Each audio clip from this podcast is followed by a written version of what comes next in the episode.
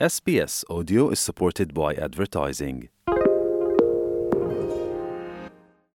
Why do people want to be at work? To feel heard, appreciated, part of something, and to know there's a career path for everyone. Inclusive workplaces are linked to increased innovation, productivity, and employee satisfaction.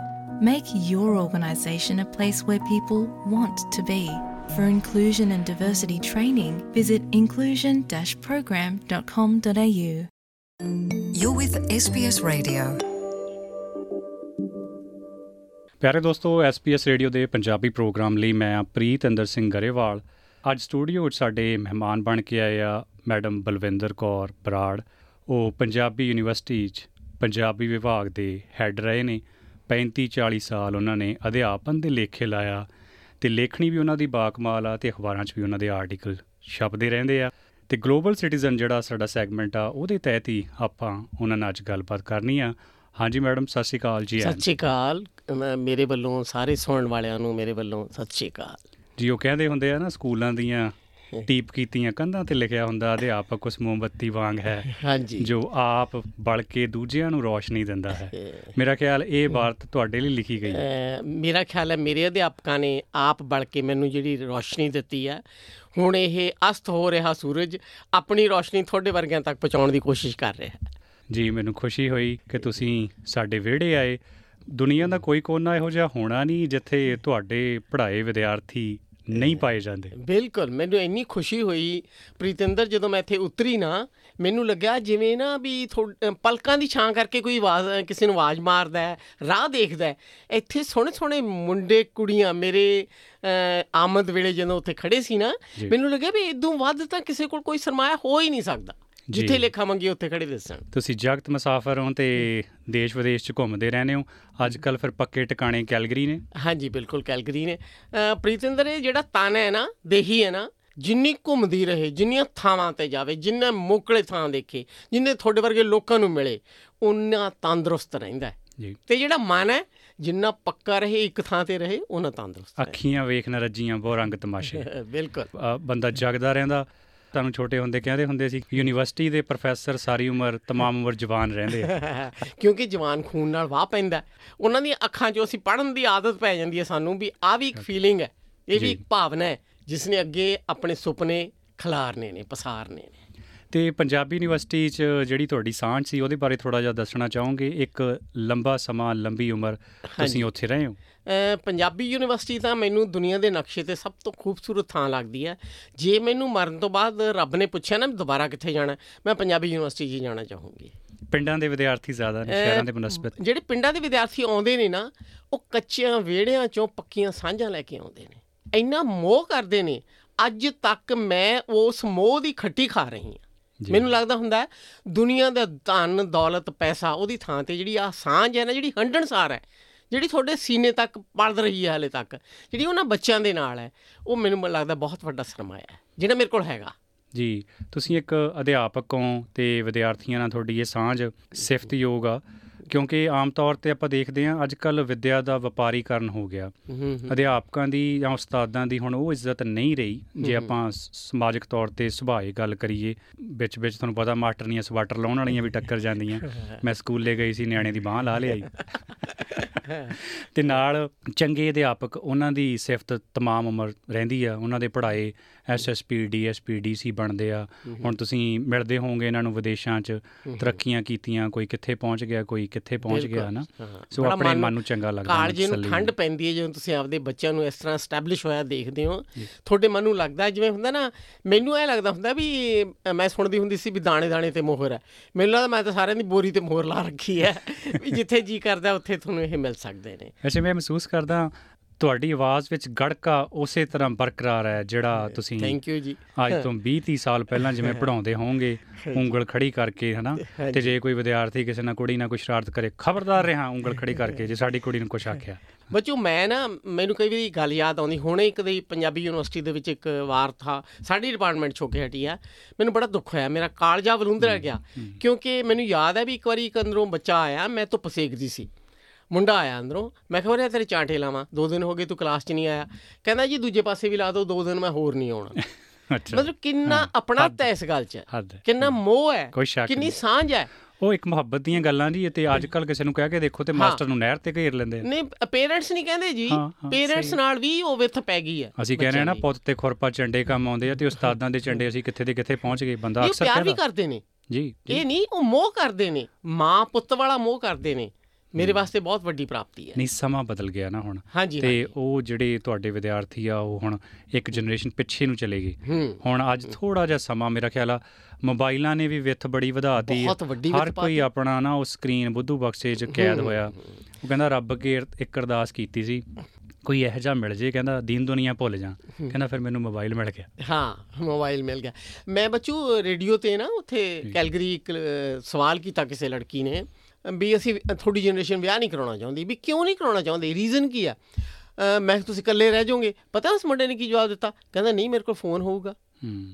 ਹਰ ਸਾਥ ਦਾ substitute phone ਚੋਂ ਲੱਭਣਾ ਸ਼ੁਰੂ ਕਰਤਾ। ਕੁੜੀ ਘਰ ਛੱਡ ਕੇ ਚੱਲੀ ਸੀ ਤੇ ਮੁੜਿਆ ਹੀ ਉਹਨੀ ਪੈਰੀ। ਮਾਪੇ ਕਹਿੰਦੇ ਹੁਣ ਕੀ ਲੈਣ ਆਈਆਂ ਇੱਥੇ? ਕਹਿੰਦੀ ਚਾਰਜਰ ਭੁੱਲ ਗਈ ਸੀ।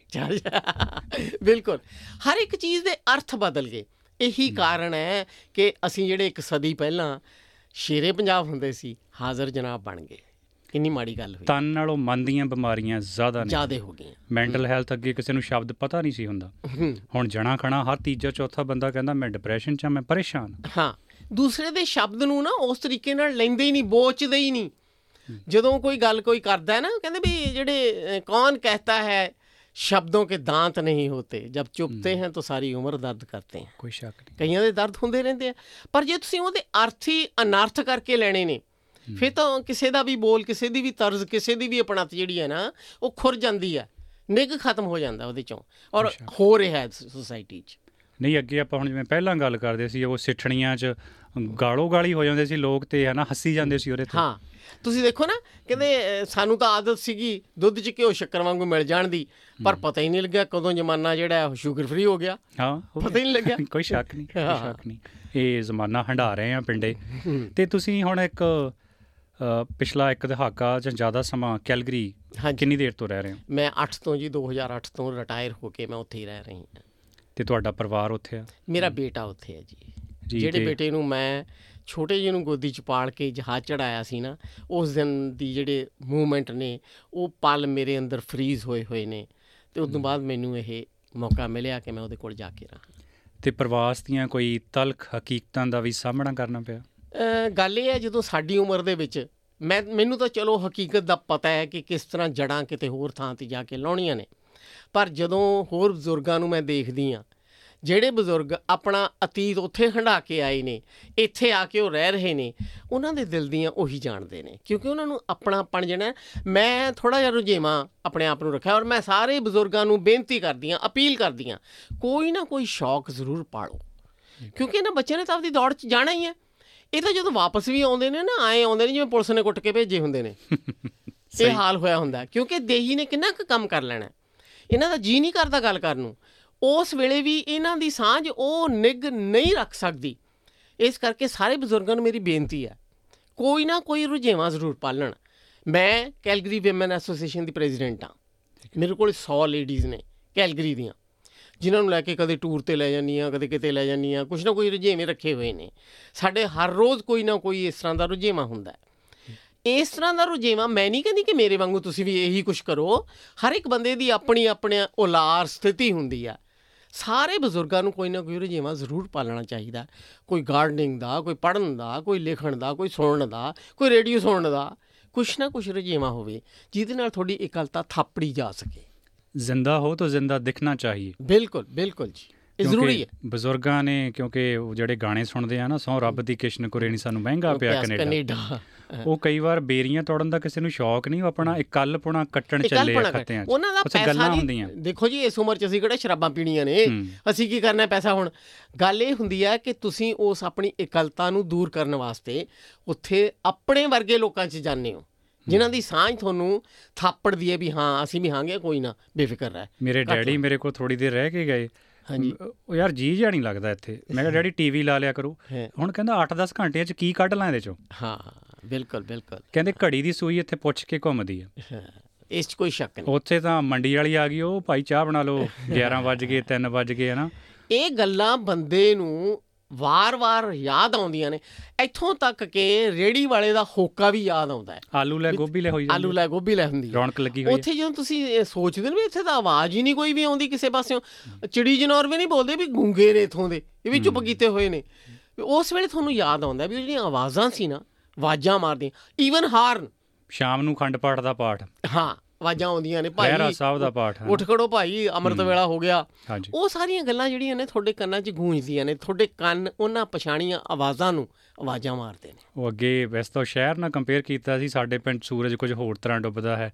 ਤੇਰੇ ਸ਼ਹਿਰ ਵਾਂਗ ਨਹੀਂ। ਪਤਾ ਨਹੀਂ ਸ਼ਾਇਦ ਬਾਲਕੋਨੀ ਚ ਡਿੱਗ ਗਿਆ ਤੇ ਤੜਕ ਦੇਣੇ ਮਰ ਗਿਆ। ਬਿਲਕੁਲ ਬਿਲਕੁਲ। ਪਹਿਲਾਂ ਉਹਨੇ ਕੁੱਪ ਦੇ ਮਗਰ ਜਾਣਾ ਫਿਰ ਗੁਰਦੁਆਰੇ ਦੇ ਮਗਰ ਜਾਣਾ ਫਿਰ ਪੰਛੀ ਜਨੌਰਾਂ ਨੇ ਵਿੱਚ ਦੀ ਲੰਘਣਾ ਸੂਰਜ ਦੇ। ਉਹ ਜਿਹੜੇ ਸੀਨ ਆ ਉਹ ਲੋਕਾਂ ਦੇ ਮਨ ਮੰਦਰ ਚ ਵਸੇ ਹੋਏ ਆ। ਤੇ ਹੁਣ ਜਿਹੜਾ ਕੋਈ 60 70 ਸਾਲ ਦੀ ਉਮਰ ਜਾ ਕੇ ਪ੍ਰਵਾਸ ਕਰਦਾ ਜਾਂ ਸਥਾਪਤੀ ਵੱਲ ਵੇਖਦਾ ਕੈਨੇਡਾ ਦੇ ਕਿਸੇ ਬਜ਼ੁਰਗ ਦੀ ਮੈਂ ਵੀਡੀਓ ਵੇਖੀ ਉਹ ਕਹਿੰਦੇ ਕਹਿੰਦੇ ਮੈਨੂੰ ਤਾਂ ਸੁੱਖ ਨਾਲ ਸੁਪਨੇ ਵੀ ਉੱਥੋਂ ਦੇ ਹੀ ਆਉਂਦੇ ਆ ਵੀ ਮੰਡੀ 'ਚ ਬੈਠਾ ਮੈਂ ਕੁੰਡਾ ਲਈ ਸੱਤ 'ਚ ਬੈਠਾ। ਮੈਂ ਇੱਕ ਵਾਰੀ ਰੇਡੀਓ ਤੇ ਪ੍ਰੋਗਰਾਮ ਕੀਤਾ ਬਜ਼ੁਰਗਾਂ ਤੇ। ਮੈਨੂੰ ਨਾ ਇੱਕ ਬਜ਼ੁਰਗ ਨੇ ਫੋਨ ਕਰਕੇ ਰੋ ਕੇ ਇਹ ਗੱਲ ਕਹੀ ਤੁਰਦੇ ਸੀ ਫਿਰਦੇ ਸੀ ਹਾਕਮ ਸੀ ਘਰ ਦੇ ਤੁਰਨੋਂ ਫਿਰਨੋਂ ਰਹਿ ਗਏ ਕੁੱਤੇ ਬਣ ਗਏ ਦਰ ਤੇ। ਇਹ ਕਹਿ ਕੇ ਰੋ ਪਿਆ ਉਹ ਉਹ ਬਿਮਾਰੀ ਉਹਨੇ। ਤੇ ਮੈਨੂੰ ਲੱਗਿਆ ਵੀ ਇਹਦੇ ਮਨ ਦੀ ਹਾਲਤ ਕਿੰਨੀ ਪਤਲੀ ਹੈ। ਪਾਤਰ ਸਾਹਿਬ ਵੀ ਇਹੀ ਕਹਿੰਦੇ ਆ ਨਾ ਵੀ ਸ਼ਹਿਰ 'ਚ ਜਾ ਕੇ ਬਣ ਜਾਂਦੇ ਨੇ ਬੱਸ ਦੀ ਇੱਕ ਸਵਾਰੀ। ਇਹ ਹੁਣ। ਪ੍ਰਦੇਸ਼ 'ਚ ਵੀ ਇਦਾਂ ਹੀ ਆ ਨਾ। ਹਾਂ ਰੋਟੀਆਂ ਬੰਨ ਕੇ ਕੋਈ ਸਵੇਰੇ ਲੈ ਗਿਆ। ਪਰ ਚਲੋ ਇਹਨੂੰ ਜਨਰਲਾਈਜ਼ ਆਪਾਂ ਥਾਟ ਨੂੰ ਉਹਨਾਂ ਨਹੀਂ ਕਰਦੇ। ਬਹੁਤ ਸਾਰੇ ਬਜ਼ੁਰਗ ਇਹੋ ਜਿਹੇ ਵੀ ਹੈਗੇ ਜਿਨ੍ਹਾਂ ਨੇ ਆਪਣੇ ਆਪ ਨੂੰ ਕੈਰੀ ਕੀਤਾ। ਬਿਲਕੁਲ। ਹਨਾ? ਉਹਨਾਂ ਨੇ ਆਪਣੀ ਉਂਗਲ ਉਵੇਂ ਖੜੀ ਰੱਖੀ ਆ। ਖਬਰਦਾਰ ਰਹਾ ਮੁੰਡਿਆਂ ਐਂ ਕੀਤਾ ਬਿਲਕੁਲ। ਤੂੰ ਨਿਆਣਿਆਂ ਨੂੰ ਪੰਜਾਬੀ ਕਿਉਂ ਨਹੀਂ ਸਿਖਾਉਂਦਾ? ਇਹਨਾਂ ਨੂੰ ਸਕੂਲੇ ਲੈ ਕੇ ਕਿਉਂ ਨਹੀਂ ਜਾਂਦੇ ਤੁਸੀਂ? ਹਾਂ। ਇਹੋ ਜਿਹੇ ਬਜ਼ੁਰਗ ਵੀ ਹੈਗੇ ਜਿਹੜੇ ਹੈਗੇ ਨੇ ਜਿਨ੍ਹਾਂ ਨੂੰ ਬਰਦਾਸ਼ਤ ਕਰਦੇ ਨੇ। ਘਰ ਦੇ। ਚਲਦੀਆਂ 'ਚ ਨੇ ਜਿਹੜੇ ਹਨਾ? ਜਾਂ ਕਹਿ ਲਓ ਹਜੇ ਜ਼ਮੀਨ ਜਾਇਦਾਦ ਨਾ ਨਾ ਲਿਖਾਈ ਹੋਊ। ਬਿਲਕੁਲ ਬਿਲਕੁਲ। ਇਹੋ ਜਿਹੇ ਮਸਲੇ ਵੀ ਹੈਗੇ ਆ ਕਈ। ਹਾਂ। ਕਿਉਂਕਿ ਪ੍ਰਦੇਸ਼ ਦੀ ਜ਼ਿੰਦਗੀ ਤੇ ਪੰਜਾਬ ਦੀ ਜ਼ਿੰਦਗੀ ਦੋ ਅਲੱਗ-ਅਲੱਗ ਚੀਜ਼ਾਂ। ਬਿਲਕੁਲ ਦੋਨੇ ਬਹੁਤ ਵੱਖਰੇ ਵੱਖਰੇ ਇਥੋਂ ਦਾ ਇਥੋਂ ਦੀ ਹਵਾ ਇਥੋਂ ਦਾ ਪਾਣੀ ਇਥੋਂ ਦੀ ਸਾਰਾ ਕੁਝ ਹੀ ਅਲੱਗ ਹੈ। ਸਾਡੇ ਤਾਂ ਜੀ ਉੱਥੇ ਬਰਫ਼ਾਂ ਬਹੁਤ ਪੈ ਜਾਂਦੀਆਂ ਨੇ। ਤੁਹਾਡੇ ਹਾਂਜੀ ਹਾਂ ਬਰਫ਼ ਦਾ ਤੜਕੇ ਉੱਠ ਕੇ ਜਿਵੇਂ ਉੱਥੇ ਗੋਹਾ ਕੂੜਾ ਕਰਦੇ ਹੁੰਦੇ ਉੱਥੇ ਫੌੜੇ ਨਾਲ ਸਾਫ਼ ਫੌੜੇ। ਨਾਲ ਸਾਫ਼ ਕਰਨੀ ਪੈਂਦੀ ਹੈ ਪਹਿਲਾਂ ਗੱਡੀ ਕੱਢਣ ਤੋਂ ਪਹਿਲਾਂ। ਉਦੋਂ ਤੁਹਾਨੂੰ ਲੱਗਦਾ ਵੀ ਜਿੰਨੀ ਕੁ ਬਾਰੀ ਦੇ ਵਿੱਚੋਂ ਦੀ ਦੇਖਦੇ ਆ ਦੁਨੀਆ ਅੰਦਰ ਸ਼ਾਂਤ ਹੈ ਕੋਈ ਵੀ ਨਹੀਂ ਨਿਕਲਦਾ ਬਾਹਰ। ਤੇ ਬੁੜਿਆਂ ਦੇ ਘੱਟੋ ਘੱਟ ਖੂਨ ਹੀ ਠੰਡਾ ਹੋ ਰਿਹਾ ਹੁੰਦਾ ਵਿਚਾਰਿਆਂ ਦਾ। ਉਹਨਾਂ ਨੂੰ ਤਾਂ ਉਹ ਬਰਫ਼ ਚੀਰਦੀ ਹੈ। ਕੋਈ ਸ਼ੱਕ ਨਹੀਂ। ਤੇ। ਵੱਡੀ ਗੱਲ ਸਾਰੀ ਉਮਰ ਜੋ ਤੁਸੀਂ ਕਮਾਇਆ ਸਾਰਾ ਪੰਜਾਬ 'ਚ ਕਮਾਇਆ ਹਨਾ। ਤੇ ਸਾਰਾ ਸਿਸਟਮ ਤੋਂ ਤੁਸੀਂ ਉਹ ਸਿੱਖਿਆ। ਤੇ ਉਹ ਚੌਂਤਰੇ ਤੇ ਬੈਠਾ ਬਜ਼ੁਰਗ ਇੱਥੇ ਹਨਾ? ਪਾਰਕ ਵਿੱਚ ਕਹੇ ਮੇਰੇ ਵੱਧਣੀ ਕੋ ਮੇਰੀ 32 ਕਿੱਲੇ ਜ਼ਮੀਨ ਆ। ਉਹ ਕਹਿੰਦੇ ਬਾਪੂ ਤੇਰੀ ਕਾਦੀ ਆ? ਇੱਕ ਵਾਰ ਮਰ ਕੇ ਦੇਖ ਇੱਥੇ ਆ ਜਾਣੀ। ਹਾਂ ਬਿਲਕੁਲ ਇਸ 'ਚ ਕੋਈ ਸ਼ੱਕ ਨਹੀਂ। ਇੱਥੇ ਆ ਜਾਣੀ ਇਸ 'ਚ ਕੋਈ ਸ਼ੱਕ ਨਹੀਂ ਹੈਗਾ। ਕਿਉਂਕਿ ਪੁੱਤ ਪੋਤਿਆਂ ਨੇ ਇੱਥੇ ਲਿਆਉਣਾ। ਨਾਲ ਹਾਂ ਆ ਰਿਹਾ ਪੁੱਤ ਪੋਤਿਆਂ ਨੂੰ ਤਾਂ ਨਾਲ ਕੋਈ ਤਲਕ ਹੀ ਨਹੀਂ। ਮੈਂ ਇੱਕ ਛੋਟੀ ਜਿਹੀ ਘਟਨਾ ਸੁਣੀ ਆ ਉੱਥੇ ਕੈਲਗਰੀ ਦੀ। ਕੋਈ ਕਿਸੇ ਨੇ ਜ਼ਮੀਨ ਦੱਬ ਲਈ ਉੱਥੇ ਬ੍ਰਦਰ ਨੇ। ਉਹ ਆਪਦੇ ਮੁੰਡੇ ਨੂੰ ਕਹਿੰਦਾ ਵੀ ਚੱਲ ਆਪਾਂ ਉੱਥੇ ਮੁਕੱਦਮਾ ਕਰਕੇ ਆਈਏ। ਉੱਥੇ ਕੌਣ ਰਾਹ ਦਿੰਦੇ ਨੇ ਇਹਨਾਂ ਨੂੰ? ਤੇ ਉਹ ਮੁੰਡਾ ਕਹਿੰਦਾ ਪਾਪਾ ਤੂੰ ਆ ਮਿੱਟੀ ਵਾਸਤੇ ਲੜੀ ਜਾਂਦਾ ਇਹ ਤਾਂ ਮਿੱਟੀ ਹੋਈ ਆ। ਹੁਣ ਉਹਦੇ ਵਾਸਤੇ ਤਾਂ ਮਿੱਟੀ ਆ। ਹੂੰ ਆਪਾਂ ਨੂੰ ਸਿਖਾਇਆ ਗਿਆ ਹੈ ਜ਼ਮੀਨ ਜੱਟ ਦੀ ਹਾਂ ਮਾਂ। ਇਹ ਜ਼ਮੀਨ ਇਹ ਤਾਂ ਉਹਦਾ ਚੱਪਾ ਚੱਪਾ। ਉਹਨੂੰ ਤਾਂ ਜ਼ਮੀਨ ਇੰਨਾ ਚੰਗਾ ਲੱਗਦਾ ਗਮਲੇ ਮੁੰਡੇ ਦੇ ਤਾਂ ਵਿੱਚ ਤਾਂ ਗੰਡਾਸੀਆਂ ਚੱਲ ਪੈਂਦੀਆਂ ਉੱਥੇ। ਹਾਂ ਜੇ ਮੁੰਡੇ ਨੇ ਜਾ ਕੇ ਕਹਿਤਾ ਕਹਿੰਦਾ ਤਾਂ ਮਿੱਟੀ ਆ। ਮਿੱਟੀ ਤੋਂ ਕੀ ਕਰਾਉਣਾ? ਬਜ਼ੁਰਗ ਨੇ ਅੱਖਾਂ ਭਰਨੀਆਂ ਹੀ ਆ। ਹਾਂ ਆ ਮਤਲਬ ਦੋਨਾਂ ਦਾ ਤਲਕ ਹੈ ਆਪਸ ਵਿੱਚ। ਚਲੋ ਆਪਾਂ ਬੜੀਆਂ ਨਾਵਾਚਕ ਗੱਲਾਂ ਵੀ ਨਾ ਕਰੀਏ। ਤੇ ਫਿਰ ਵੀ ਕੁਝ ਬਜ਼ੁਰਗ ਹੈਗੇ ਸੱਥਾਂ ਬਣੀਆਂ ਜਿਵੇਂ ਤੁਸੀਂ ਦੱਸਿਆ। ਹੁਣ 100 ਜਣਿਆਂ ਦਾ ਕਲੱਬ ਬਣਿਆ। ਹਾਂ। ਕਦੇ ਤੁਸੀਂ ਗੁਰਦੁਆਰੇ ਜਾਂਦੇ ਹੋ। ਜਿਨੇ ਆਪਣੇ ਆਪ ਨੂੰ ਕੈਰੀ। ਕੀਤਾ ਘੁੰਮਦੇ ਫਿਰਦੇ ਹੋ। ਦੁਨੀਆ ਵੇਖਦੇ ਹੋ ਹਾਂ। ਐਸੋਸੀਏਸ਼ਨਸ ਜਿਹੜੀਆਂ ਬਣੀਆਂ ਹੋਈਆਂ ਨੇ ਉਹ ਜਾਨ ਪਾ ਦਿੰਦੀਆਂ ਨੇ। ਉਹ ਜ਼ਿੰਦਗੀ ਦਾ ਪਾਸਾ ਥੱਲ ਦਿੰਦੀਆਂ ਨੇ। ਤੀਆਂ ਬੋਲੀਆਂ। ਸਭ ਕੁਝ ਹੁੰਦਾ ਸਭ ਕੁਝ ਬਰਕਰਾਰ ਹੈ। ਔਰ ਮੇਰਾ ਖਿਆਲ ਹੈ ਇਸ ਤਰ੍ਹਾਂ ਦੀਆਂ ਐਸੋਸੀਏਸ਼ਨਸ ਇੰਡੀਆ ਤਾਂ ਹੈ ਨਹੀਂ। ਪੰਜਾਬ 'ਚ ਤਾਂ ਦੇਖ ਬੁੜਿਆਂ ਨੂੰ ਕੀ ਹੋਇਆ? ਇਹਨੂੰ ਕੀ ਹੁਣ ਲੱਗੀ ਹੈ ਨੱਚਣ ਗਾਉਣ ਦੀ। ਤੇ ਉੱਥੇ ਤਾਂ ਇਹ ਸਾਰਾ ਕੁਝ ਉਸੇ ਤਰ੍ਹਾਂ ਬਰਕਰਾਰ ਹੈ। ਜਿਹੜਾ ਕਿ ਬਹੁਤ ਵਧੀਆ। ਤੇ ਆਪਾਂ ਪਹਿਲਾਂ ਮੋਬਾਈਲ ਫੋਨ ਦੀ ਗੱਲ ਕਰਦੇ ਸੀ ਵੀ ਇਹ ਵੀ ਜ਼ਿੰਮੇਵਾਰ ਰਿਹਾ ਕਿਤੇ ਨਾ ਕਿਤੇ ਰਿਸ਼ਤਿਆਂ ਚੋਂ ਨਿੱਘ ਘਟਾਉਣ ਲਈ। ਕਹਿੰਦਾ ਮੇਰੇ ਮੁੰਡੇ ਨੇ ਛਿੱਕ ਮਾਰੀ ਮੇਰੀ ਘਰ ਵਾਲੀ ਕਹਿੰਦੀ ਇਹਨੂੰ ਕੋਲਡ ਹੋਇਆ ਵਿਕਸ ਲਾ ਦਿਓ। ਤੇ ਜਦ ਨੂੰ ਦਾਦੀ ਬੋਲੀ ਨਹੀਂ ਪੁੱਤ ਇਹਨੂੰ ਕੋਈ ਯਾਦ ਕਰਦਾ। ਹਾਂ ਦੇਖੋ ਕਿੰਨਾ ਫ਼ਰਕ ਹੈ। ਦੇਖੋ ਜੀ ਜਿਹੜੀ। ਸਾਡੀ ਜਨਰੇਸ਼ਨ ਹੈ ਨਾ ਸਾਨੂੰ ਲੱਗਦਾ ਹੁੰਦਾ ਵੀ ਅਸੀਂ ਤਾਂ ਜਿੰਨਾ ਘੁਲ ਮਿਲ ਕੇ ਰਹਾਂਗੇ ਜਿੰਨਾ ਪੁਰਾਣੇ ਜ਼ਮਾਨੇ ਦੇ ਇਸ ਕੁਦਰਤ ਦੀ ਬੁੱਕਲ 'ਚ ਰਹਾਂਗੇ ਉਹਨੇ ਨਿੱਘੇ ਰਹਾਂਗੇ। ਪਰ ਹੁਣ ਵਾਲੇ ਬੱਚੇ ਕਹਿੰਦੇ ਨੇ ਸਾਡੇ ਕੋਲ ਟਾਈਮ ਨਹੀਂ ਹੈ। ਮੇਰੇ ਪੋਤੇ ਨਹੀਂ ਜਦੋਂ ਕਾਰ 'ਚ ਬੈਠੇ ਹੁੰਦੇ ਨੇ ਮੈਂ ਉਹਨੂੰ ਕਹਿੰਦੀ ਉਹ ਦੇਖੋ ਭੇਡਾਂ ਫਿਰਦੀਆਂ ਉਹ ਦੇਖੋ ਘੋੜੇ ਫਿਰਦੇ। ਕਹਿੰਦੇ ਇਹ ਵੀ ਕੋਈ ਦੇਖਣ ਵਾਲੀ ਚੀਜ਼ ਹੈ ਹੂੰ। ਹੁਣ ਸਾਡੇ ਵਾਸਤੇ ਬਰੀਕ ਬਰੀਕ ਚੀਜ਼ਾਂ ਵੀ ਦੇਖਣ ਵਾਲੀਆਂ ਨੇ। ਕੋਈ ਸ਼ੱਕ ਨਹੀਂ। ਤੇ ਉਹਨਾਂ ਨੂੰ ਇਹ ਗੱਲਾਂ ਖਾਸ ਲੱਗਦੀਆਂ ਨੇ ਉਹ ਤਾਂ ਆਪਣੀ ਸਕਰੀਨ ਤੇ ਹੁੰਦੇ ਨੇ। ਉਹਨਾਂ ਕੋਲੇ ਇਹ ਟਾਈਮ ਹੀ ਹੈ ਨਹੀਂ। ਕਿ ਚੀਜ਼ਾਂ ਨੂੰ ਇਸ ਤਰ੍ਹਾਂ ਆਬਜ਼ਰਵ ਕਰ ਸਕਣ। ਅਸੀਂ ਤਾਂ ਨਿੱਕੇ ਨਿੱਕੇ ਵੇਰਵੇ ਸਾਂਭ ਕੇ ਹੋਏ ਨੇ। ਮੈਨੂੰ ਤਾਂ ਇਹ ਵੀ ਪਤਾ ਵੀ ਸਕੂਲ ਦੇ ਰਾਹ 'ਚ ਕਿਸ਼ਨੋ ਝੋਰੀ ਦੀ ਭੱਠੀ ਕੋਲੇ ਕਿੰਨੇ ਘਟੋਏ ਆਉਂਦੇ ਸੀ ਕਿੰਨੇ ਕੁ ਉੱਥੇ ਪੱਤਿਆਂ ਦੇ ਉੱਤੇ ਤੁਰਦੇ ਸੀ ਚੁਰਮੁਰ ਕਰਦੇ ਸੀ ਪੱਤੇ। ਸਾਨੂੰ ਤਾਂ ਇਹ ਵੀ ਪਤਾ। ਸਹੀ। ਉਹ ਯਾਦ ਹੈ ਸੀਨੇ 'ਚ ਹੁਣ ਤੱਕ। ਤੇ ਇਹ ਸਾਂਭ ਕੇ ਨਹੀਂ ਰੱਖਦੇ। ਸਾਂਭ ਕੇ ਕੀ? ਇਹ ਤਾਂ ਦੇਖਦੇ ਹੀ ਨਹੀਂ। ਇਹ ਕਹਿੰਦਾ ਜੀ ਮੈਂ ਤਾਂ ਟਾਟਾਂ ਵਾਲੇ ਸਕੂਲ ਪੜਿਆ ਉਹ ਕਹਿੰਦਾ ਭਰਾਵਾ ਅਸੀਂ ਤਾਂ ਬੋਰੀ ਵੀ ਘਰੋਂ ਲਿਜਾਂਦੇ ਰਹੇ ਟਾਟ ਵੀ ਹੈ ਨਹੀਂ ਸੀ। ਕੱਚ- 'ਚ ਬੋਰੀ ਦੇਖੀ ਮੈਂ ਕੱਲ ਯਾਦ ਕਰ ਰਹੀ ਸੀ ਸਾਡੇ ਕੋਈ ਪਿੰਡ ਵਾਲੇ ਮਿਲੇ ਸੀਗੇ। ਮੈਂ ਉਹਨਾਂ ਨੂੰ ਕਿਹਾ ਵੀ ਮੈਨੂੰ ਮੇਰੀ ਟੀਚਰ ਨਾ ਸ਼ਾਬਾਸ਼ੀ ਦੇਣ ਵਾਸਤੇ ਪਤਾ ਕੀ ਕਹਿੰਦੀ ਹੁੰਦੀ ਸੀ ਵੀ ਉਹ ਟੱਲੀ ਆ ਉਹ ਖੜਕਾ ਕੇ ਆ ਸਾਰੇ ਸਕੂਲ ਨੂੰ ਛੁੱਟੀ ਕਰ। ਕਿੱਡਾ ਖੁਸ਼ੀ ਹੁੰਦੀ ਸੀ। ਬਈ ਆਪਾਂ ਨੇ ਸਾਰਿਆਂ ਨੂੰ ਭਜਾ ਦੇਣਾ ਹੁਣ ਟੱਲੀ ਵਜਾ ਕੇ। ਤੇ ਮੈਂ ਕਿਹਾ ਹੁਣ ਕਿਸੇ ਨੂੰ ਕਹਿ ਦੋ ਕਹੂਗਾ ਮੈਂ ਚਪੜਾਸੀ ਲੱਗਿਆ। ਹੂੰ। ਤੇ ਮੈਂ ਸਕੂਲ 'ਚ ਪੀਟੀ ਕਰਾਉਣੀ ਤੇ ਸਟੇਜ ਤੇ ਮੈਂ ਇਕੱਲਾ ਮੈਂ ਬਣੀ ਆਪ ਪੀਟੀ ਕਰਨ ਤੋਂ ਬਚ ਜਾਣਾ ਤੇ ਮੈਨੂੰ ਉਹਦਾ ਹੀ ਬੜਾ ਚਾਹ ਹੋਣਾ। ਹਾਂ ਕਿੰਨੀਆਂ ਵੱਡੀਆਂ ਖੁਸ਼ੀਆਂ ਸੀ ਕਿੰਨੀ ਸੈਟੀਸਫੈਕਸ਼ਨ ਦਿੰਦੀਆਂ ਸੀ। ਤੇ ਸਵੇਰ ਸ਼ੁਰੂ ਹੀ ਉਹਦੇ ਨਾਲ ਹੁੰਦੀ ਸੀ ਓਟ ਪਕੜੀ ਗੁਰ ਮੇਰੇ ਆ ਜਿਨ੍ਹਾਂ ਨੇ ਤੇਰੀ ਓਟ ਪਕੜੀ। ਹਾਂ ਸਕੂਲ 'ਚ ਪ੍ਰੇਅਰ ਹੁੰਦੀ ਸੀ। ਪ੍ਰੇਅਰ ਹੁਣ ਪਰ ਇੱਥੇ ਸੈਂਸਿਟਿਵਿਟੀਜ਼ ਨੇ ਉਹ ਕਹਿੰਦਾ ਹੁਣ ਕਿਹੜੇ ਕਿਹੜੇ ਧਰਮ ਦਾ ਸਿਖਾਈਏ ਜੀ? ਹਾਂ ਇਹ ਵੀ ਗੱਲ ਕਿਉਂਕਿ ਠੀਕ ਹੈ ਉੱਥੇ ਇੱਕੋ ਜਿਹੇ ਲੋਕ ਸੀ ਹਨਾ। ਇੱਕੋ ਜੇ ਇੱਕੋ ਜਿਹੀਆਂ ਉਹਨਾਂ ਦੀਆਂ ਲੋੜਾਂ। ਇੱਕੋ ਜਿਹੀ ਉਹਨਾਂ ਦੀਆਂ ਗਰਜਾਂ ਉਹਨਾਂ ਗਰਜਾਂ ਦੇ ਮੇਚ ਦੀ ਉਹੀ ਜੀ ਜ਼ਿੰਦਗੀ। ਆਰਥਿਕ ਵਖਰੇਵਾਂ ਵੀ ਘੱਟ ਸੀ। ਹਾਂ ਬਹੁਤ ਘੱਟ ਸੀ। ਅਮੀਰ ਗਰੀਬ ਦਾ ਪੜਾ ਨਹੀਂ ਸੀ। ਬਹੁਤ ਘੱਟ ਸੀ।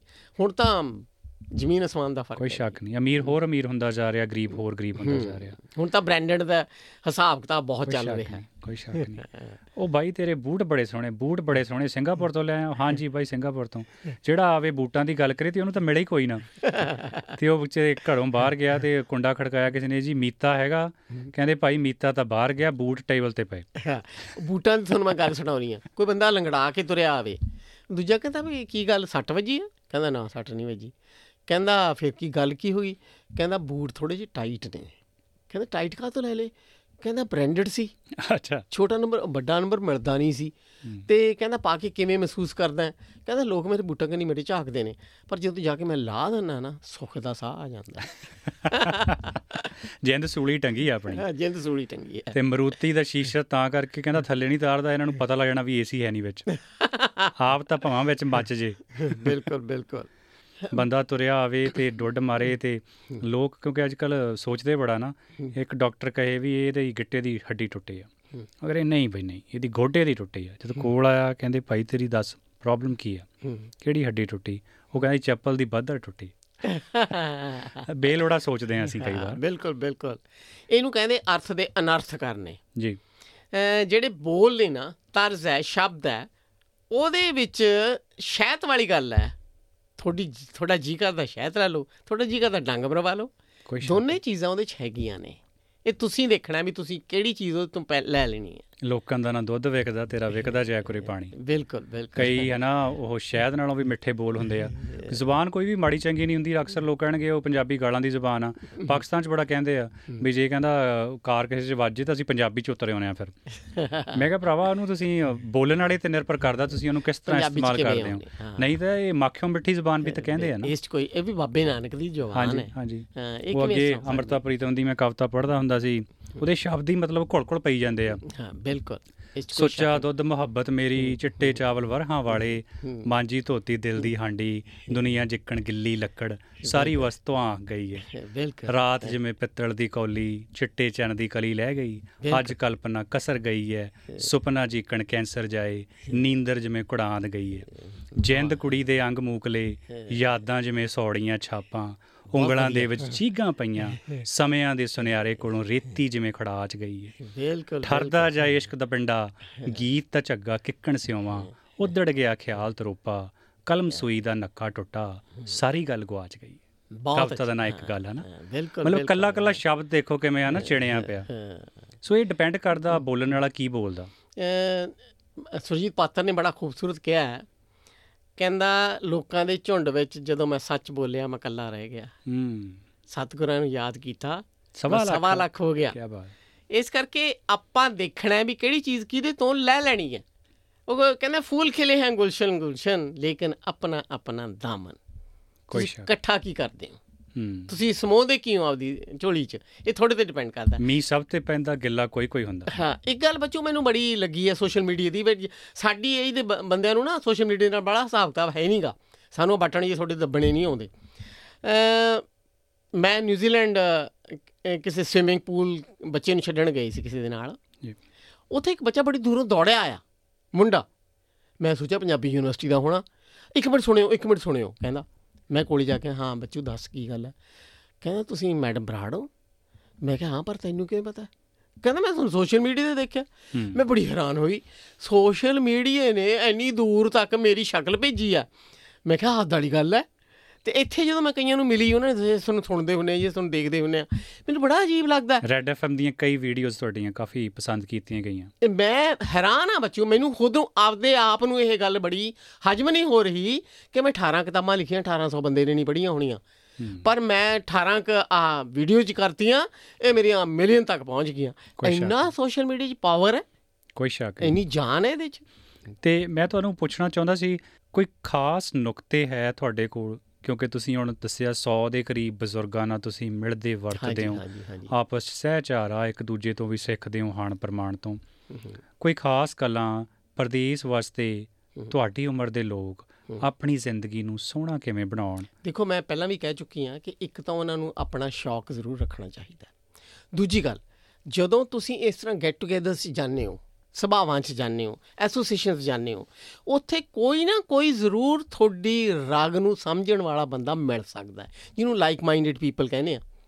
ਕੋਈ ਨਾ ਕੋਈ ਤਾਂ ਇਹੋ ਜਿਹਾ ਹੋਊਗਾ ਜਿਹੜੇ ਮੋਢੇ ਤੇ ਸਿਰ ਰੱਖ ਕੇ ਤੁਸੀਂ ਰੋ ਸਕੋ। ਕੋਈ ਨਾ ਕੋਈ ਤਾਂ ਹੋਊਗਾ, ਜਿਹੜੀ ਤੁਹਾਡੀ ਪਲਕਾਂ ਦੀ ਛਾਂ ਕਰ ਸਕੇ। ਕੋਈ ਨਾ ਕੋਈ ਹੋਊਗਾ ਜਿਹੜਾ ਤੁਹਾਡਾ ਰਾਹ ਦੇਖਦਾ ਹੋਊਗਾ। ਇਸ ਕਰਕੇ ਕੋਸ਼ਿਸ਼ ਕਰੋ ਅੰਦਰੋਂ ਬਾਹਰ ਨਿਕਲਣ ਦੀ। ਜਿੰਨਾ ਅੰਦਰ ਵੜਾਂਗੇ ਉਹਨਾਂ ਕੈਦ ਹੁੰਦੇ ਜਾਵਾਂਗੇ। ਆਪਣੇ ਆਪ ਚ ਕੈਦ ਹੋ ਜਾਾਂਗੇ, ਸੁੰਗੜ ਜਾਾਂਗੇ। ਇਸ ਕਰਕੇ ਕੋਸ਼ਿਸ਼ ਕਰੋ, ਘਰੋਂ ਬਾਹਰ ਨਿਕਲਣ ਦੀ, ਇਸ ਚਾਰ ਦੀਵਾਰੀ ਚੋਂ ਬਾਹਰ ਨਿਕਲਣ ਦੀ। ਇਸ ਦੇ ਨਾਲ ਤੁਹਾਡੇ ਵਿਚਾਰ ਮੋਕਲੇ ਹੁੰਦੇ ਨੇ। ਦੂਜੀ ਗੱਲ, ਮੇਰੀ ਉਮਰ ਦੇ ਲੋਕਾਂ ਨੂੰ 네ਗੇਟਿਵ ਸੋਚ ਖਤਮ ਕਰ ਦੇਣੀ ਚਾਹੀਦੀ ਹੈ। ਲੈਟ ਗੋ ਕਰੋ, ਹੁਣ ਬਥੇਰਾ ਹੋ ਲਿਆ। ਬਹੁਤ ਲੋਕਾਂ ਨੇ ਬਹੁਤ ਕੁਝ ਤੁਹਾਨੂੰ ਕਿਹਾ ਹੋਣਾ, ਬਹੁਤ ਕੁਝ ਜਰਿਆ ਹੋਣਾ, ਬਹੁਤ ਕੁਝ ਤੁਸੀਂ ਕਿਹਾ ਹੋਣਾ। ਹਰ ਇੱਕ ਬੰਦੇ 'ਚ ਨੁਕਸ ਵੀ ਹੁੰਦੇ ਨੇ, ਹਰ ਇੱਕ ਬੰਦੇ 'ਚ ਗੁਣ ਵੀ ਹੁੰਦੇ ਨੇ। ਜਿਹੜੇ ਤੁਹਾਨੂੰ ਮਿਲਦੇ ਨੇ ਖਾਸ ਕਰਕੇ ਜਦੋਂ ਸਾਨੂੰ ਥੋੜੀ ਜਨਰੇਸ਼ਨ ਮਿਲਦੀ ਹੈ। ਅਸੀਂ ਵੀ ਤਾਂ ਕਦੇ ਤੁਹਾਡੇ ਵਰਗੇ ਸੀਗੇ ਹੀ। ਅਸੀਂ ਵੀ ਤਾਂ ਇਹ ਸਾਰੀਆਂ ਗਲਤੀਆਂ ਕਰਦੇ ਹੀ ਸੀ। ਫਿਰ ਕੀ ਹੋ ਗਿਆ? ਮੈਨੂੰ ਲੱਗਦਾ ਵੀ ਸਾਡੀ ਜਨਰੇਸ਼ਨ ਦੇ ਲੋਕਾਂ ਨੂੰ ਇਹ ਗੱਲ ਸੋਚ ਲੈਣੀ ਚਾਹੀਦੀ ਹੈ ਵੀ ਹੁਣ ਤਾਂ ਅੱਗਾ ਨੇੜੇ ਆਇਆ ਪਿੱਛਾ ਰਿਹਾ ਦੂਰ। ਸੋਚ ਲਓ ਕਿ ਆਪਾਂ ਪੋਜ਼ਿਟਿਵ ਹੀ ਸੋਚਣਾ। ਜੇ ਕੋਸ਼ਿਸ਼ ਕਰ ਸਕਦੇ ਹੋ ਤਾਂ ਕਿਤਾਬਾਂ ਤੇ ਅੱਖਰਾਂ ਨਾਲ ਦੋਸਤੀ ਜ਼ਰੂਰ ਰੱਖੋ। ਅੱਖਰਾਂ 'ਚ ਬਹੁਤ ਕੁਝ ਪਾ ਸਕਦੇ ਹੋ। ਅੱਖਰ ਤਾਂ ਸਾਡੇ ਉਹ ਨੇ ਜਿਨ੍ਹਾਂ ਦੇ ਮੂਰੇ ਨਤਮਸਤਕ ਹੋਣਾ ਹੈ। ਸਾਨੂੰ ਤਾਂ ਬਾਬਿਆਂ ਨੇ ਇੰਨੀ ਵੱਡੀ ਸਰਮਾਇਆ ਦੇ ਦਿੱਤਾ ਹੈ ਕਿ ਆਹ ਜਿਹੜਾ ਮੱਥਾ ਹੈ ਨਾ ਜਦੋਂ ਉੱਥੇ ਨਤਮਸਤਕ ਹੋ ਕੇ ਮਿਲਦੇ ਹੋ ਉਹਦੇ ਅਰਥ ਤੁਹਾਡੇ ਅੰਦਰ ਸਮੋ ਜਾਂਦੇ ਨੇ। ਕਿੰਨੀ ਖੂਬਸੂਰਤ ਗੱਲ ਹੈ। ਹਉਮੈ ਤੇ ਆ ਕੇ ਜਦ ਨਿਭਦੇ ਹੋ ਬਿਲਕੁਲ ਬਿਲਕੁਲ। ਤੁਹਾਡੇ ਮਨ ਮੰਦਰ 'ਚੋਂ ਚੀਜ਼ਾਂ ਘਰ ਕਰਦੀਆਂ ਬਿਲਕੁਲ ਕਰਦੀਆਂ ਨੇ ਬੱਚੂ। ਜਿਹੜੇ ਲੋਕ ਇਹ ਕਹਿੰਦੇ ਨੇ ਡਾਟਾ ਕੱਲਾ ਟਰਾਂਸਫਰ ਹੈ। ਦੇਖੋ ਸਾਨੂੰ ਇਸ ਗੱਲ ਦਾ ਮਾਣ ਹੈ ਕਿ ਤੁਸੀਂ ਇਸ ਵੇਲੇ ਆਪਣਾ ਪ੍ਰੈਜ਼ੈਂਟ ਉਧੇੜ ਕੇ ਭਵਿੱਖ ਸਿਉ ਰਹੇ ਹੋ। ਭਵਿੱਖ ਦੇ ਸੁਪਨੇ ਸਿਉ ਰਹੇ ਹੋ। ਪ੍ਰਮਾਤਮਾ ਕਰੇ ਉਹ ਸੱਚ ਹੋਣ। ਪਰ ਜਿਸ ਤਰੀਕੇ ਨਾਲ ਅਸੀਂ ਮਿਹਨਤ ਕੀਤੀ ਹੈ ਤੁਸੀਂ ਇਸ ਵੇਲੇ ਕਰ ਰਹੇ ਹੋ ਅਸੀਂ ਉਹਦਾ ਕੰਪੈਰੀਜ਼ਨ ਕਰਦੇ ਹਾਂ। ਕਿ ਇਹ ਵੀ ਤਾਂ ਕਰ ਰਹੇ ਨੇ। ਸਾਨੂੰ ਇਹ ਸੋਚ ਲੈਣਾ ਚਾਹੀਦਾ। ਜਿਹੜੇ ਬਜ਼ੁਰਗ ਨੇ ਨਾ ਕਈ ਬੜੇ ਖਿੱਚਦੇ ਨੇ ਆਉਂਦੇ ਨੇ ਉੱਪਰ ਚੜ ਜਾਂਦੇ ਨੇ ਆਉਂਦੇ ਨੇ ਅੰਦਰ ਵੜ ਜਾਂਦੇ ਨੇ। ਇੱਥੇ ਕੀ ਆ? ਇੱਥੇ ਕੀ ਆ? ਹਾਂ ਇੱਥੇ ਕੀ ਆ? ਨਿਆਣੇ ਤਾਂ ਜਾ ਨਹੀਂ। ਉਹ ਇੱਥੇ ਤੁਸੀਂ ਸਾਰੇ ਇੱਥੇ ਮਰਦੇ ਹੋ ਮੈਂ ਉੱਥੇ ਕੀ ਕਰਨਾ? ਹਾਂ ਮੈਂ ਕੀ ਕਰਨਾ। ਬਹੁਤੇ ਬਜ਼ੁਰਗ ਇਹ ਕੂਣੀ ਨੂੰ ਗੁੜ। ਲੱਗਿਆ ਨਾ ਖਾ ਹੁੰਦਾ ਨਾ ਛੱਡ ਹੁੰਦਾ। ਹਾਂ ਪਰ ਦੂਜੇ ਦੀ ਥਾਂ ਤੇ ਖੜ ਕੇ ਦੇਖੋ। ਉਹ ਕਿੰਨੇ ਔਖੇ ਹੋ ਕੇ ਇੱਥੇ ਇੰਨਾ ਥਾਵਾਂ ਤੇ ਆਪਣੀਆਂ ਨੁਕਰਾਂ ਨੂੰ ਤਰਾਸ਼ ਰਹੇ ਨੇ। ਉਹਨਾਂ ਦੀ ਹੋਂਦ ਤਰਾਸ਼ੀ ਜਾ ਰਹੀ ਹੈ। ਇਹ ਸਾਨੂੰ ਵੀ ਸੋਚ ਲੈਣਾ ਚਾਹੀਦਾ।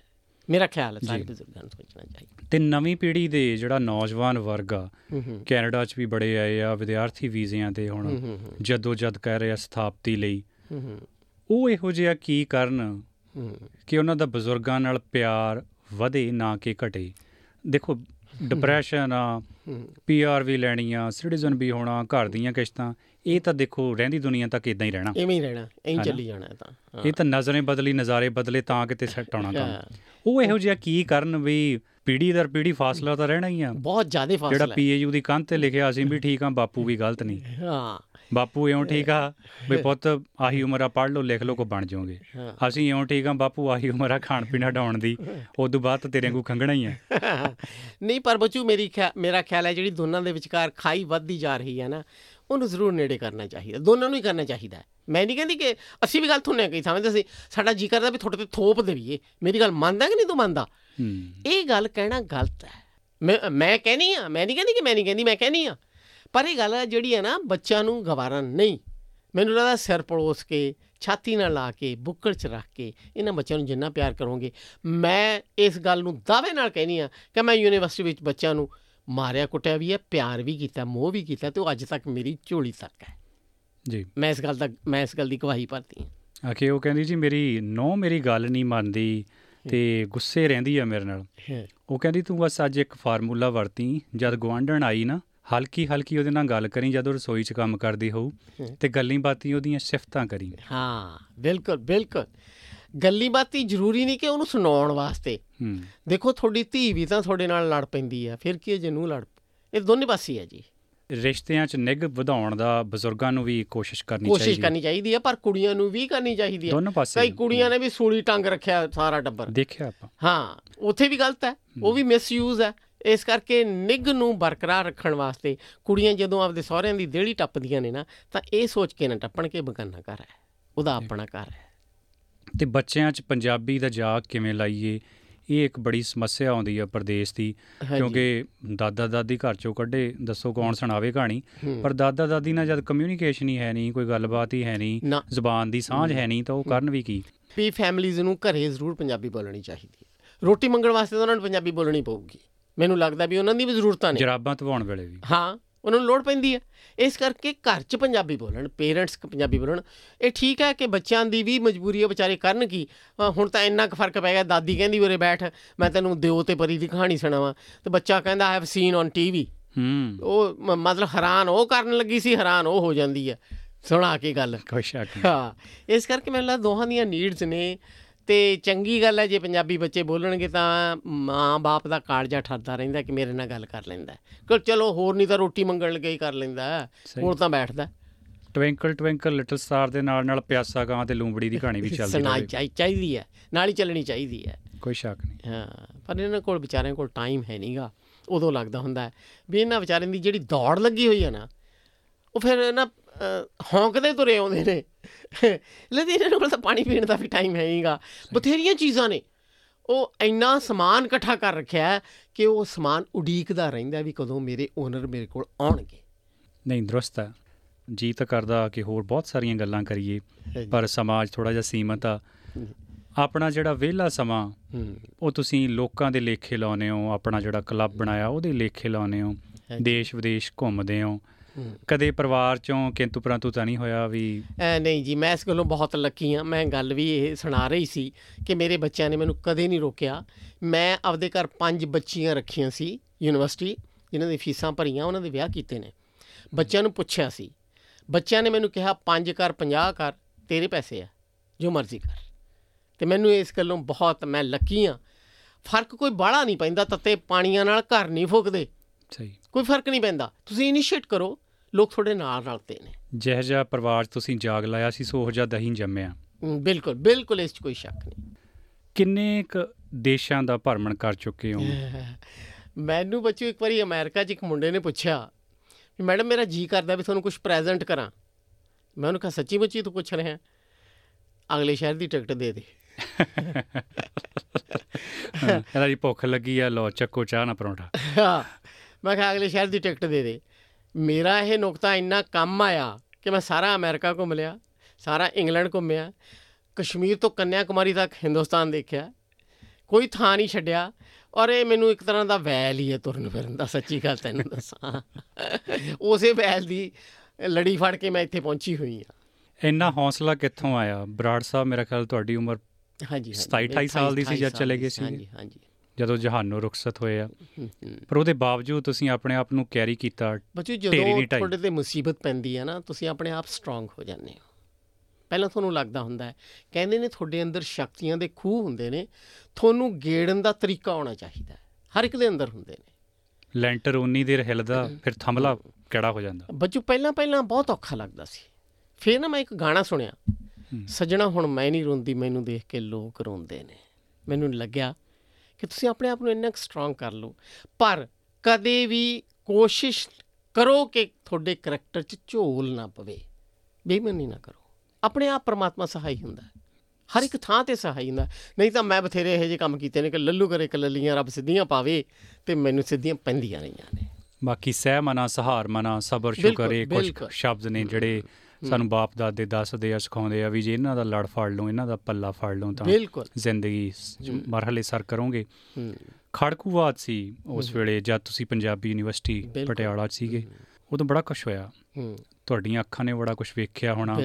ਨਾ ਚਾਹੁੰਦੇ ਹੋਏ ਇਹ ਗੱਲਾਂ ਸਹਾਰਨੀਆਂ ਪਈਆਂ ਹੋਣੀਆਂ ਪੁਲਿਸ ਸ਼ਰਿਆਮ ਆਉਂਦੀ ਮੁੰਡੇ ਚੱਕ ਕੇ ਲੈ ਜਾਂਦੀ। ਬਿਲਕੁਲ। ਤੇ ਉਹ ਫਿਰ ਹੌਸਲੇ ਨਾਲ ਹੀ ਹੁੰਦਾ। ਬਹੁਤ ਬੱਚੂ ਬਹੁਤ ਮਾੜਾ ਦੌਰ ਸੀ। ਆਪਣੀ ਯੂਨੀਵਰਸਿਟੀ ਦੇ ਬਹੁਤ ਬੱਚੇ ਚੱਕੇ ਗਏ। ਕਈ ਵਾਰੀ ਤਾਂ ਮੈਂ ਵੀ ਥਾਣਿਆਂ ਤੱਕ ਜਾ ਕੇ ਧਰਨੇ ਦਿੱਤੇ ਨੇ, ਪਰ ਬੱਚੇ ਨਹੀਂ ਬਚੇ। ਹੀਰਿਆਂ ਵਰਗੇ ਮੁੰਡੇ ਸੀ ਉਹ, ਮੈਨੂੰ ਬੜੇ ਯਾਦ ਆਉਂਦੇ ਨੇ। ਕਈ ਬੱਚੇ ਆ ਕੇ ਕਹਿ ਦਿੰਦੇ ਸੀ, ਮੇਰੀ ਮਾਂ ਨਾ ਜੀ ਕੜੀ ਬੜੀ ਸਵਾਦ ਬਣਾਉਂਦੀ ਹੈ। ਤੇ ਮੈਂ ਉਹਨਾਂ ਚਿਰ ਟਿਕਦੀ ਨਹੀਂ ਸੀ ਜੇ ਤੱਕ ਉਸ ਮੁੰਡੇ ਨੂੰ ਕੜੀ ਨਹੀਂ ਖਵਾਉਂਦੀ ਸੀ, ਕਿਉਂਕਿ ਉਹ ਘਰ ਨਹੀਂ ਜਾ ਸਕਦਾ ਸੀ। ਇਸ ਤਰ੍ਹਾਂ ਦੀ ਜਿਹੜੀ ਫੀਲਿੰਗ ਹੈ ਨਾ, ਉਹ ਮੇਰੇ ਪੁੱਤ ਸੀਗੇ। ਜਿਹੜੀ ਮਾਂ ਦਾ ਪੁੱਤ ਜਾਂਦਾ ਉਹਨੂੰ ਪਤਾ ਕਰੋ ਕਿ ਕਿਵੇਂ ਉਹ ਉਸ ਲਾਸ਼ ਦੇ ਕੋਲੇ ਬੈਠ ਕੇ ਰੋਂਦੀ ਹੋਣੀ ਹੈ। ਇਹ ਸਾਰੀਆਂ ਗੱਲਾਂ ਜਿਹੜੀਆਂ ਨੇ ਨਾ ਮੈਂ ਅੱਖੀਂ ਦੇਖੀਆਂ ਤੇ ਹੰਡਾਈਆਂ ਨੇ। ਚਲੋ ਆਪਾਂ ਬੜੇ ਭਾਵਕ ਨਹੀਂ ਹੁੰਦੇ ਤੇ ਆਸਟ੍ਰੇਲੀਆ ਫਿਰ ਪਹਿਲੀ ਵਾਰ ਆਏ ਹੋ ਤੇ ਹਾਂਜੀ। ਸਵਾਬ ਬਣਿਆ ਇਸ ਵਾਰ?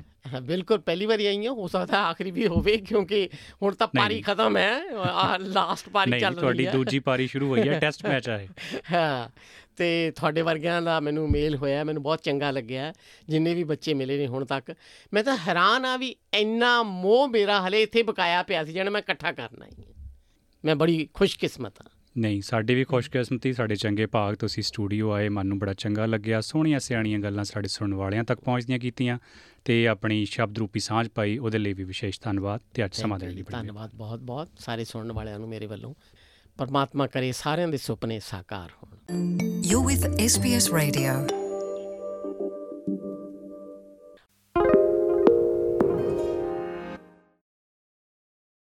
Why do people want to be at work? To feel heard, appreciated, part of something, and to know there's a career path for everyone. Inclusive workplaces are linked to increased innovation, productivity, and employee satisfaction. Make your organisation a place where people want to be. For inclusion and diversity training, visit inclusion-program.com.au.